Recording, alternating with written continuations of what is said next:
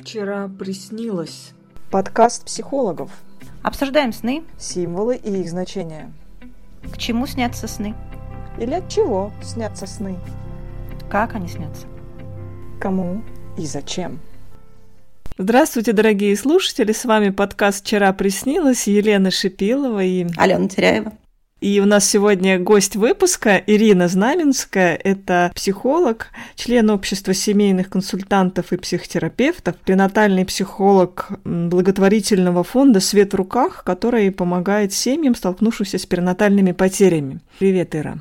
А, всем привет! Спасибо, что пригласили. Мы хотим сегодня поговорить о сновидениях беременных женщин, об особенностях сновидений во время беременности, до беременности, после беременности, а также о тех снах, когда снится беременность. Скажи, пожалуйста, Ир, что ты знаешь о сновидениях, связанных с беременностью? Что это за состояние, чем отличаются эти сны? Мне хочется начать разговор с того, как меняется психика во время беременности. Есть много данных по этому поводу, и есть мой личный опыт, есть личный опыт моих подруг и коллег, и клиентский. Ключевая особенность заключается в том, что меняется принятие решений, они становятся более интуитивными, менее рациональными. И как некоторые психологи утверждают, это связано с тем, что беременность — это очень э, высокорискованная период в жизни, и если вообще думать обо всех плохих исходах, то просто не, до, ну, не доносишь до конца. Природа задумала нас таким образом, чтобы мы меньше думали и больше наслаждались, больше чувствовали свое тело, больше соединялись вот со своей такой животной частью. И как раз эта животная часть помогает нам видеть яркие сны. А то есть во время беременности сны ярче? Некоторые утверждают, что да. Ну, то есть тем, кому удается спать, они действительно э, видят потрясающие сны, которые по отзывам лучше, чем сериалы Netflix, которые продолжаются из ночи в ночь, которые очень яркие, с какими-то спецэффектами, которые интересно анализировать. То есть в них очень много символов, очень много вот каких-то действительно посылов от бессознательного. И беременность — это действительно особое состояние сознания, и похоже, что особое состояние бессознательного, когда есть этот прямой доступ туда. А если во время беременности в разные триместры какие-то особенности этих сновидений? Что ты знаешь об этом? Есть один такой диагностический момент для психологов о том, какие сны видит женщина в разные периоды. А есть одна закономерность, она связана с образом ребенка. Ребенок молодеет. Чем больше срок беременности, тем младше ребенок. То есть в первом триместре могут сниться сны про прекрасных школьников и школьниц, или там про студентов и студенток, про внуков даже. И чем ближе уже к сроку родов, тем нормативно, да, больше снятся сны о младенчиках. Ого. Более того, я читала интересную статью, в которой которой утверждается, что в этот момент женщина соединяется с собственным опытом. И, соответственно, в первом триместре она вспоминает себя в подростковом возрасте, может быть, том, какой она была дочерью в этот период. И во втором триместре это уже младший школьный возраст, может быть. И потом постепенно она возвращается вот к своему младенческому опыту, вспоминает мамины прикосновения, папины прикосновения, а бабушек, дедушек, всех тех, кто окружал ее, когда она была совсем маленькой. И, ну, это очень важная поддерживающая история, которая помогает, в общем, женщине осознать себя матерью, то есть соединиться вот со своим вот этим младенческим опытом любви, принятия, а, и если он был благополучным, и если нет, как раз последний триместр это хорошая возможность, может быть, с помощью психолога, может быть, со своей помощью, да, попробовать стать самой себе заботливой матерью. И это называется умным словом регрессия, то есть женщина регрессирует буквально да, в свой младенческий возраст на протяжении всей беременности. Постепенно, постепенно, постепенно, вот возвращаясь в эту точку, потом через роды, через этот переход начинает расти вместе со своим ребенком, будучи матерью и своему ребенку внешнему, и своему ребенку внутреннему. И это может быть очень тяжело, особенно если ее младенческий опыт был тяжелым. Например, мой личный опыт, я 21 день провела в реанимации совершенно одна. Я не знаю, как это было. Но когда я об этом думаю как психолог, меня это очень пугает. Моя мама была в реанимации во взрослой, я была в реанимации детской, я не видела никого. То есть меня, ну, наверное, как-то там кормили, поддерживали жизнь во мне а, медицинские работники, но, ну, мне правда иногда страшно думать об этом. И когда я рожала, вся моя семья конечно, видела очень тревожные сны про повторение. При этом я сама практически все роды проспала как раз. И я видела, как в родах, я видела, как там раскрываются лотос. Вот все вот эти образы про раскрытие. И я думаю, что меня это очень поддержало, мне это очень помогло, потому что я так дремала, и, ну, мои роды прошли очень хорошо. Мне кажется, что вот такая визуализация, она, ну, тоже может помочь. Ты проспала, потому что ночью это было, или был какой-то медикаментозный сон? Не было вообще ни, ни обезболивания, ни медикаментов. Это было вот именно какое-то погружение медитативное. И я не знаю, да, почему так удалось, но я думаю, что это удалось благодаря как раз моим родным, которые меня очень настраивали на то, что все будет хорошо, при том, что сами они очень сильно переживали. Как раз там бабушка моя любит видеть сны. Приходили ее, ее дедушка, ее прадедушка. Она их видит, когда что-то очень важное, и они пришли и сказали, сказали, что все, давай, ты не переживай, твоя помощь нужна, твоя поддержка нужна твоей внучке, все в порядке, мы тут обо всем позаботимся. Я не религиозный человек, а очень рациональный человек, но в третий триместр и в момент родов, э, и там в первый месяц после, действительно, вот эта какая-то дикая, интуитивная, такая животная часть, она берет верх, и, и может быть это правильно. Ты и говорил, что это скорее как защитная такая даже больше реакция, да?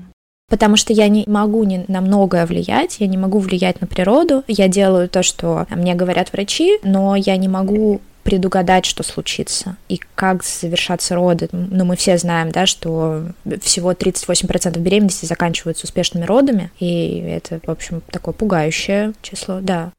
Да, теперь тоже и я знаю, как и все. Происходит что-то, то настолько это такой процесс сложный, да? Почему только 38? Аборты, выкидыши на ранних сроках, замершие беременности. Первые 12 недель очень много вот этих потерь происходит. А, ты имеешь в виду 38 беременностей э, заканчивать рождением ребенка? Понятно. Я не думаю, что именно 38% рожениц рожают. Вот что я подумала. Нет, и слава богу, спасибо медицине, прогрессу сейчас, конечно, ну, совсем другие э, цифры. Угу. Ира, ты сказала, что у тебя вся семья видела сновидения, связанные с а, твоей беременностью. Да. Ну, то есть беременна была вся семья. Ну, конечно. Мне кажется, это всегда так происходит, потому что так или иначе это переход для всей семьи в новый статус, э, меняется жизнь, меняются отношения между членами семьи, меняются обязанности. Мне кажется, и дети тоже могут видеть сны о братиках, сестричках, которые придут. Но за этим же очень много скрывается. Может быть, и ревности, и вот смены статуса, или наоборот, ожидание того, что появится новый близкий человек. А какие могут быть э, страхи во снах? Какие вообще сны снятся про страхи, связанные с беременностью?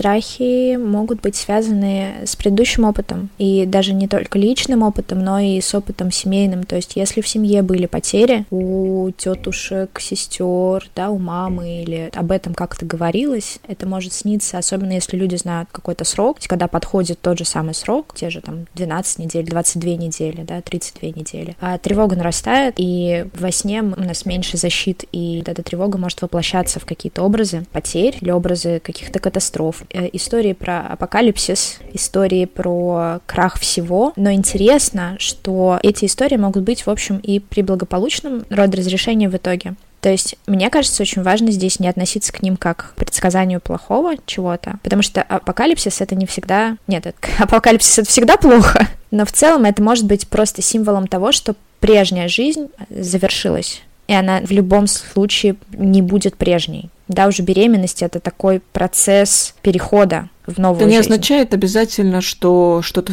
случится непоправимое, и я потеряю беременность, а просто это символ перехода в новую жизнь, большого потрясения как бы жизненного.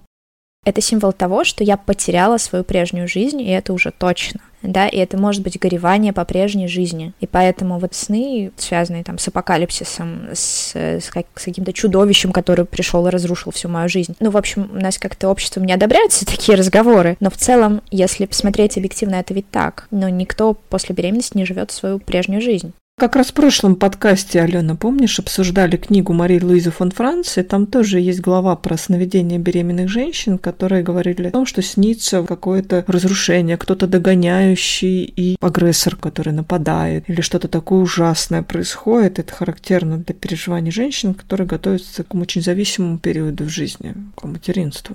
Это же еще и, с одной стороны, это то, что мы выбираем, хотим, и много удовольствия в этом получаем, и радости, и смысла, но ведь э, есть всегда вторая сторона, что это затратно, это часто вызывает агрессию. По сути дела, мы на период беременности отдаем свое тело на проживание и пользование другому существу. Да, это наш ребенок, но мне кажется, что вот эта часть, которая может злиться на ограничения, потом еще период там до 18 лет, который мы будем отдавать себя нашему ребенку, этому существу, которую пока мы даже не, не знаем. То эти чувства, они всегда есть, и они тоже здесь отражаются, потому что какая-то часть нас, получается, будет разрушена, наша жизнь тоже изменится, это тоже правда. Сновидение любит всякие неблагоприятные чувства, подсветить, такие нелегальные немножечко.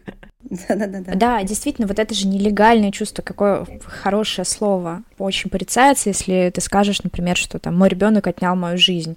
но он же отнял, но он же это сделал, действительно. Слушайте, а мне, знаете, какой страх был? Ну, во время беременности мне приснился сон, что мой ребенок некрасивый, несимпатичный. Так ужасно было. То, что не будешь его любить, да? Почему ужасно? Что не сможешь его любить? Да, что он будет некрасивый, что я рожу, он такой вообще... Да, не смогу его любить, или что он будет несимпатичный вообще, такой нехороший, не миленький, но страшненький. Да, я всегда говорю, что красивых детей легче любить. Вот, например, да. Но нам всем повезло. Но потом, когда рождается, он вдруг оказывается красивым.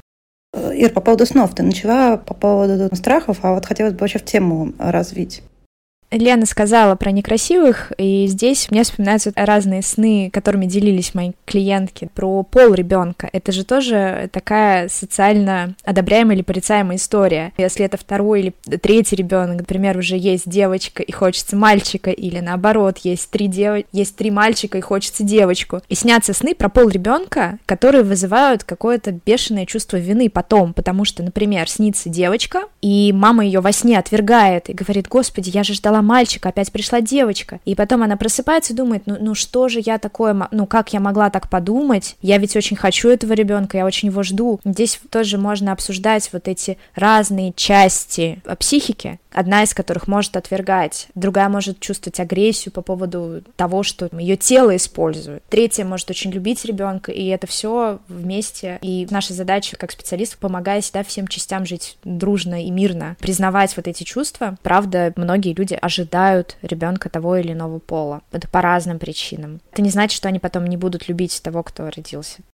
У меня была паранойя во время беременности, что я буду ждать кого-то, а потом появится кто-то другой. И я вот, начитавшись всех этих статей по поводу того, как женщина продуцирует какие-то мысли, как они потом влияют, там, условно говоря, я там ждала девочку, появился мальчик, как это потом на его какую-то половую идентификацию. В общем, короче, у меня был такой, как фарш говорит, что меня, я когда забеременела, я пользовалась каким-то дорогущим тестом, который на первых же неделях определял пол, чтобы, чтобы я уж точно никого там не ждала, кто потом не придет, чтобы не навешивать какие-то ожидания на ребенка. В общем, я сейчас думаю, что, в принципе, это, конечно, с одной стороны, вроде, э, сейчас забавно слушать, хотя в моменте мне вообще не было забавно.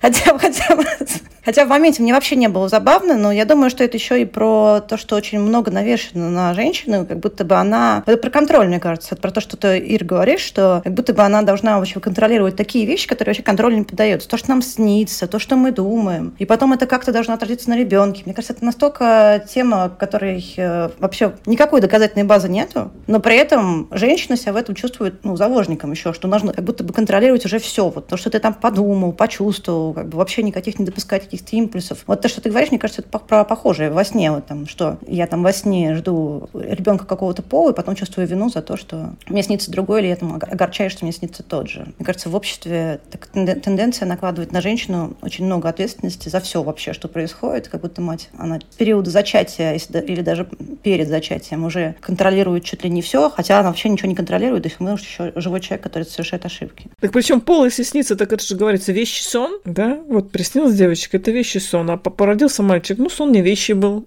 Если бы у нас было там 12 вариаций, тогда можно было бы говорить про вещи сон. Но когда их всего две, ну хорошо, можно видеть э, вещи сны про то, что приходит ребенок. И часто история приходит ребенок говорит свое имя. О, расскажи, тебе какие сны встречались в практике? Да, и когда пришла девочка и говорит, слушай, ну я же не Надя, я Маша я Маша, а ждали Надю, и родилась Маша. В итоге назвали девочку, но она сама пришла маме в голову, пришла во сне и сказала, ну вы вообще не совершаете ошибку. Я, конечно, как рациональный человек думаю, что это был просто очень весомый аргумент в споре со свекровью, что никакой Нади у нас не будет в доме. Но вот кто пойдет против материнского сна, ну если она увидела? Если бы этого сна не было, его нужно было придумать. Я да, предпочитаю доверять э, истории рассказанной, но согласна с тобой, что да, этот сон был очень в тему.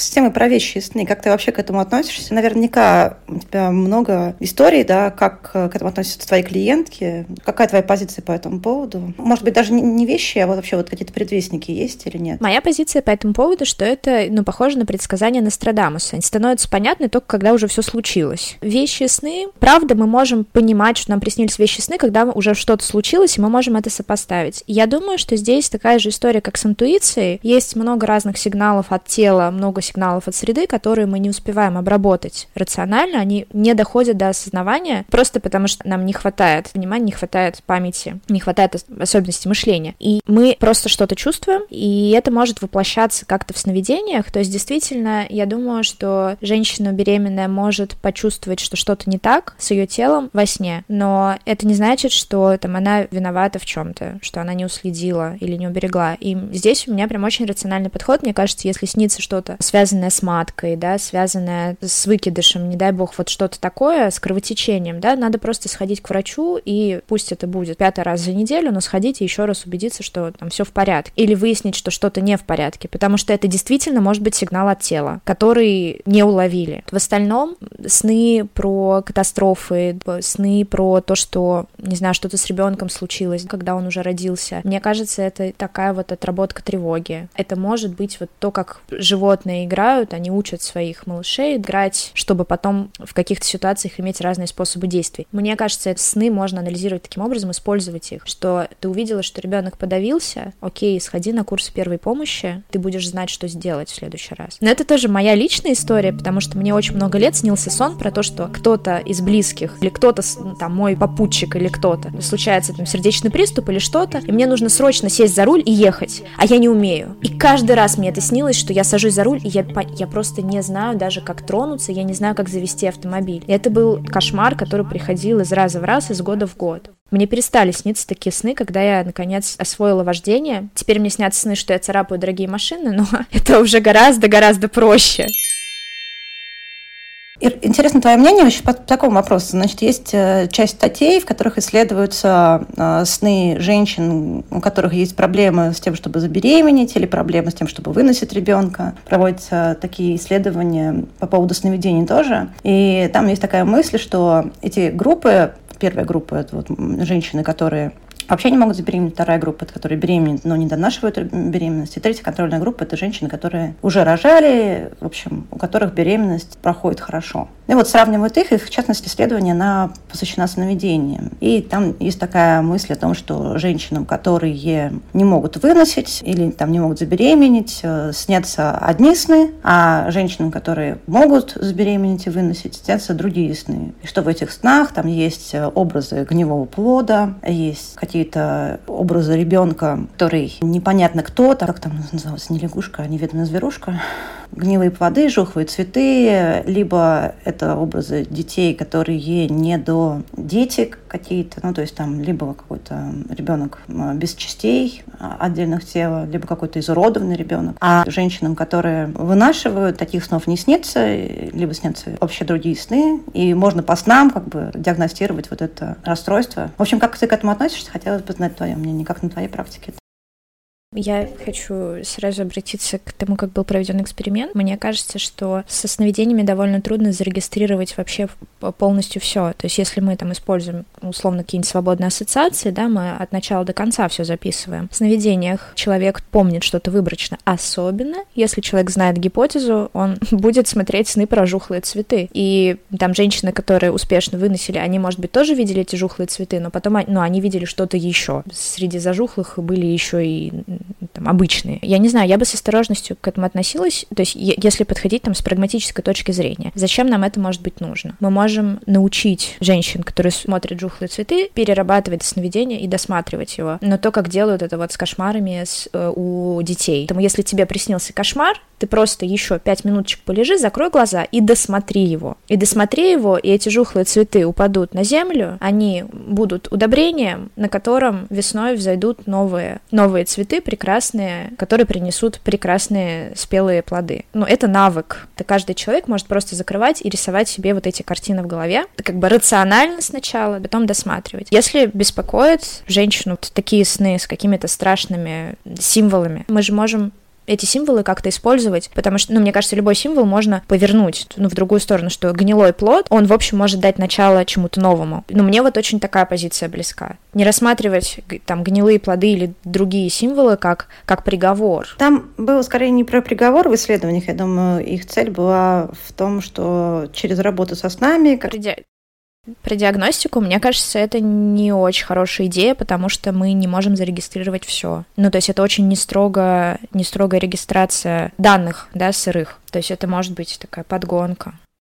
Похоже на то, что ты рассказываешь, когда женщина видит какое-то сновидение, оно ее беспокоит, и она идет к врачу, проверяется, все ли в порядке, не нужна ли какая-то ей помощь беременности. Так и здесь при виде образов сновидения с посохшими цветами или гнилыми плодами, там, бегающими детьми, она понимает, что, например, это выкидыш, потому что это уже третий или четвертый выкидыш, и он происходит. То есть это тоже, по идее, могут быть сигналы тела, которые собрались в понятные образы во время сновидения, те же самые сигналы, но только они уже сигнализируют не о поломке или не о чем-то, что можно предотвратить, а о том, что ну вот тело готовится избавиться плода ну, по какой-то причине.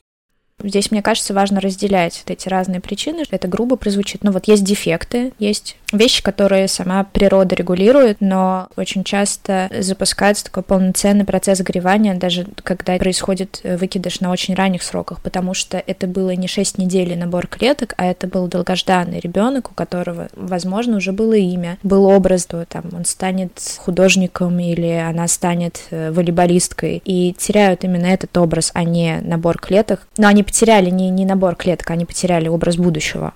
То есть ты хочешь сказать о том, что человек теряет образ вот надежды, чувства, чаяния, и это большая потеря, хотя кажется, ну что такого? Ничего же не было, ничего же нет, и не стало. И это очень индивидуально, то есть для кого-то потеря и даже в родах уже ребеночка, которого потом похоронят, она может быть менее болезненной, чем потеря шестинедельного эмбриона. То есть это, правда, очень индивидуальная история, которая зависит от, от предыдущей истории, от вообще от всего, что было в жизни, от, от жизнестойкости, от копингов, ну, от способов справляться вообще со стрессом. То есть кто-то в очень глубокое горе может погрузиться, хотя объективно последствия не такие, может быть, серьезные. Мы про предвестники говорили. Про предвестники, мне кажется, ключевой момент в том, чтобы не обвинять женщину, что она о чем-то знала и не предприняла никаких попыток для того, чтобы спасти. Потому что это может трактоваться именно так, что вот ты же видела эти сны, ты видела эти сны про реку бесконечные, и потом у тебя случился выкидыш. Но почему же ты не легла на сохранение, почему же ты там не обратилась к врачам? Моя бабушка, например, она всегда говорила, что рыба снится к залету. Она всегда, а, никто сегодня рыбу не смотрел во сне. потому что, ну, правда, раньше это с контрацепцией все было как-то сложнее, и все боялись видеть рыбу во сне. Да, тогда получается, что индивидуальная такая штука. Если я вижу сновидение, я его как-то распознаю, например, как предвестник, а дальше уже идет работа не про сон, зна... действительно ли это предвестник или нет, или я притягиваюсь за уши. Это мы не можем знать. А уже реакция на сон, я предпринимаю что-то или нет, принимаю что-то, с этим уже можно что-то делать. Определить действительно, есть ли сны предвестники или их нет, я так понимаю, мы не можем. Для меня лично сны — это мои друзья, то есть они не мои хозяева. Если мне что-то приснилось и мне очень плохо, сны не руководят мной, они мои друзья. Они, может быть, хотят мне что-то сказать, что-то подсказать, и я могу ну, с ними что-то сделать, принять эту информацию или не принять, но они не определяют мое будущее. Одно время у меня был повторяющийся сон, связанный с тем, что я э, дерусь э, с одним человеком. У нас были вроде бы нормальные отношения в жизни, но вот во время беременности я бесконечно дралась, бесконечно были драки. Я понимаю, что я беременная, мне нельзя сейчас, не дай бог, там, получу в живот ногой, но я лезла в эту драку. Потом я в какой-то момент я поняла, что действительно этот человек очень много у меня вызывает агрессии, которую я не могу выразить, потому что, ну, это нехорошо. Я же хорошая девочка, я же не могу себя вести как скотина. В тот момент, когда я потихонечку начала отстаивать, да, свои границы, мне перестало это сниться. То есть, реально, мое бессознательное мне кричало каждую ночь, давай уже, блин, двинь в живот ногой. Ну что ты как... Э, ну какая хорошая девочка. А может быть, там были еще слои? Я вот вспоминаю, мы говорили про сновидения беременных, связанные с погонями и драками, как символ перехода в новую жизнь. Нежелательную, страшную, пугающую в том числе. Там интересно про вот погони и драки, что беременность может помочь победить в этих погонях и драках, потому что то, что мне писали женщины, да, в ответ на мой вопрос про эти сны беременных, в погоне и в драке, будучи беременной, я становлюсь кошка, или как медведица, я ловкая, сильная, смелая, я могу спрятаться и укрыть своего ребенка так, что никто нас не увидит. Я могу убежать, я могу залезть на дерево, в конце концов, я могу драться, я, я могу сражаться, потому что мне важно защитить моего ребенка. И это интересная история, такая соединение со своей силой.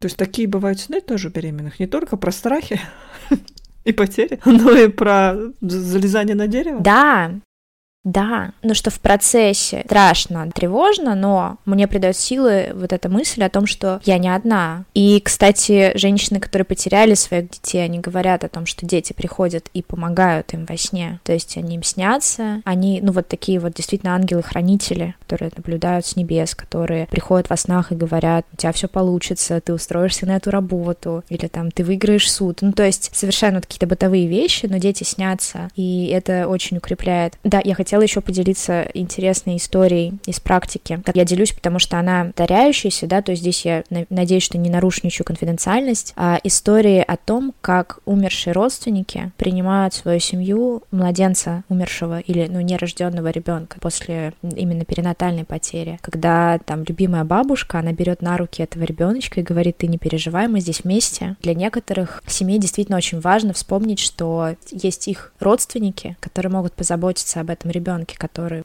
по какой-то причине не будет жить с ними в этом мире. Понятно, что тут можно включить скептицизм и сказать, что там никакого того света нет. После смерти все, ничего нет. Но мы же здесь не ищем правду, а это действительно помогает людям жить и перерабатывать вот свое горе. А это поддерживает, и правда люди смотрят сериалы про своих родных, они могут общаться с ними в сновидениях. И я сейчас просто подумала, что это некоторых людей может пугать, если человек имеет хорошую связь с реальностью и понимает, да, что это сновидение все-таки, а не реальности, разделяет вот это вот, этот опыт и опыт обыденной реальной жизни, то почему бы и нет?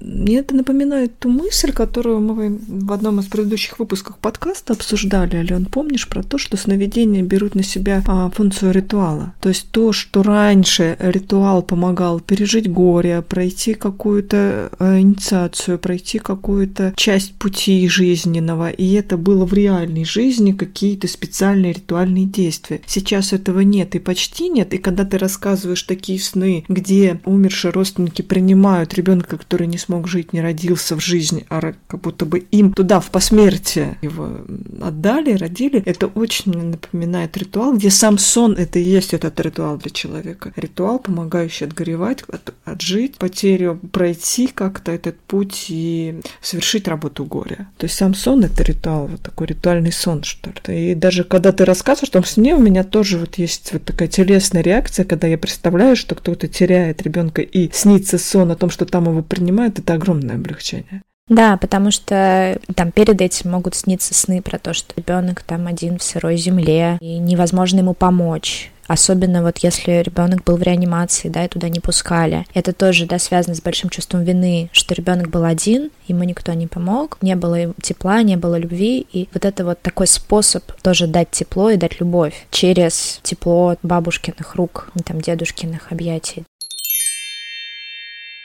Просто такую тему хочется немножко выдохнуть. Ты подумать о том, когда снится беременность для небеременных. О чем это? Может быть о разном. Конечно же, зависит от человека. Но беременность э, может символизировать какой-то переход. То есть беременность может сниться людям, которые хотят сменить работу или хотят переехать в другую страну или что-то еще хотят сделать, чего раньше не делали. Беременность — это такой интересный символ того, что прежняя жизнь закончилась, начинается новая. И тут интересно отношение к этому сну. Мне просто часто снится, что я рожаю, либо беременна, несмотря на то, что я не беременна и не рожаю. То есть, мне кажется, у меня в беременности столько снов не снилось, сколько сейчас снится про беременность. Последнее сновидение было про то, что я должна родить книжку. Я пытаюсь ее родить. То есть не ребенка, а книжку, причем через живот. А, но у меня никак не получается ее родить. То есть я пытаюсь, пытаюсь, у меня там как-то все раскрывается живот, там, но книжки оттуда не вылезает, только вот кишки вылезают. Хорошее завершение. Один из снов, связанный тоже с беременностью напрямую и с э, постбеременностью, это сон про лактацию. И мне такое снится иногда, когда я хочу о ком-то позаботиться, Я ощущаю во сне, как у меня грудь набухает, и к груди как будто бы приливает молоко. Я кормила свою дочь полтора года, это было 7 лет назад, но вот это ощущение, оно до сих пор со мной где-то рядом. И мне рассказывала подруга, что у нее такое было, и она проснулась вся мокрая, то есть буквально ей пришло молозиво, она, э, она в этот момент не кормила грудью. Это потрясающая история про, ну вот про женский организм и про то, как наша психика связана с нашим телом. Меня это правда поражает. Я слышала, что любую женщину можно простимулировать таким образом, чтобы она лактировала, а если у нее будет правильно настроено это, то есть даже если вот не она родила ребенка, например, и она хочет его вскармливать, есть для этого все условия, иногда молоко приходит. И для меня это прям вот история про чудеса. И вот это вот материнское молоко, грудное молоко, оно же тоже внесет в себе очень много символизма. То есть, когда я хочу позаботиться, я чувствую, как приходит ко мне молоко. Символическое, понятно, что она не приходит в жизни, но для меня это знак, что мне хочется кому-то уделить внимание особое, такое материнское, теплое, поддерживающее. Вот, люблю такие сны и, и люблю в реальности такое ощущение, когда вот, правда, хочется делиться чем-то сокровенным. Спасибо большое, Ир. Да, я для, для себя много, много нового узнала. Спасибо большое за участие. Было очень здорово. Мне понравилось. Смотрите сны. Слушайте сны. Рассказывайте сны. Слушайте в следующем выпуске. И у нас есть сегодня чудесные гости. Это Наталья Чернобыльская, она психиатр. Энное количество пациентов, которые из Индии с ретритов вернулись в психозах без какой бы то ни было предшествующей психиатрической истории. Я подумала, глядя на них, что транс детям не игрушка. Бывало такое, что человек депрессию проживает наяву как бы более блекло и непонятно, чем во сне. Однажды я пыталась лечить девушку от голосов, которые она слышала в просоночном состоянии, а потом я узнала, что это норма, потому что в просоночном состоянии, в процессе засыпания, либо в процессе пробуждения человек имеет право слышать голоса. Если пациент обращает внимание на свои сны, и они вызывают у него много эмоций, это в любом случае повод обратиться к специалисту. Сонный паралич – медицинское явление, но очень мучительное и страшное, да, но при этом это не патология. Это бэкстейдж. Лена меня спрашивает, как тебя представить? Я говорю, ну я там член общества. Она говорит, не, ну член надо обязательно вставить. Начинаем. Я так и не поняла, какие мне вопросы я буду задать, какие ты. Какие в голову придут спонтанно? У нас и так в этом сезоне меня много, потому что меня сессии. Видишь, Лена меня пытается ограничить, как мне пытается, чтобы у меня поменьше было. Какие вопросы? Никаких вопросов. Ладно, давайте начинаем. Мне хочется начать скорее с самого состояния беременности и вообще, как меняется наша психика, наша, твою мать. Как раз наша. Давай уже оставлять твою нифига. Все время его вырезаем. Такое лицемерие, такое лицемерие. Типа, давайте сейчас подеремся. Оно есть такое, да. Ну ты, ты что, нам тут... А какой у вас сценарий? Как говорят нам люди. Так, ладно. Как мы здесь оказались? Ну ты не боишься, что он скажет, Алена, вам надо лечиться? Господи, что вы несете? Нет, не боюсь, у меня таких мыслей вообще нет. Вы уже перестали пить коньяк по утрам? Давайте не будем, эту часть мы вырежем, короче говоря. Давайте чем-нибудь другим закончим. Я что-то как-то мы куда-то пошли, не понятно куда вообще. Мне уже не очень хорошо. Да, Ира так с таким лицом сидит, куда я попала. Давай, этим завершим, да. Не кишками.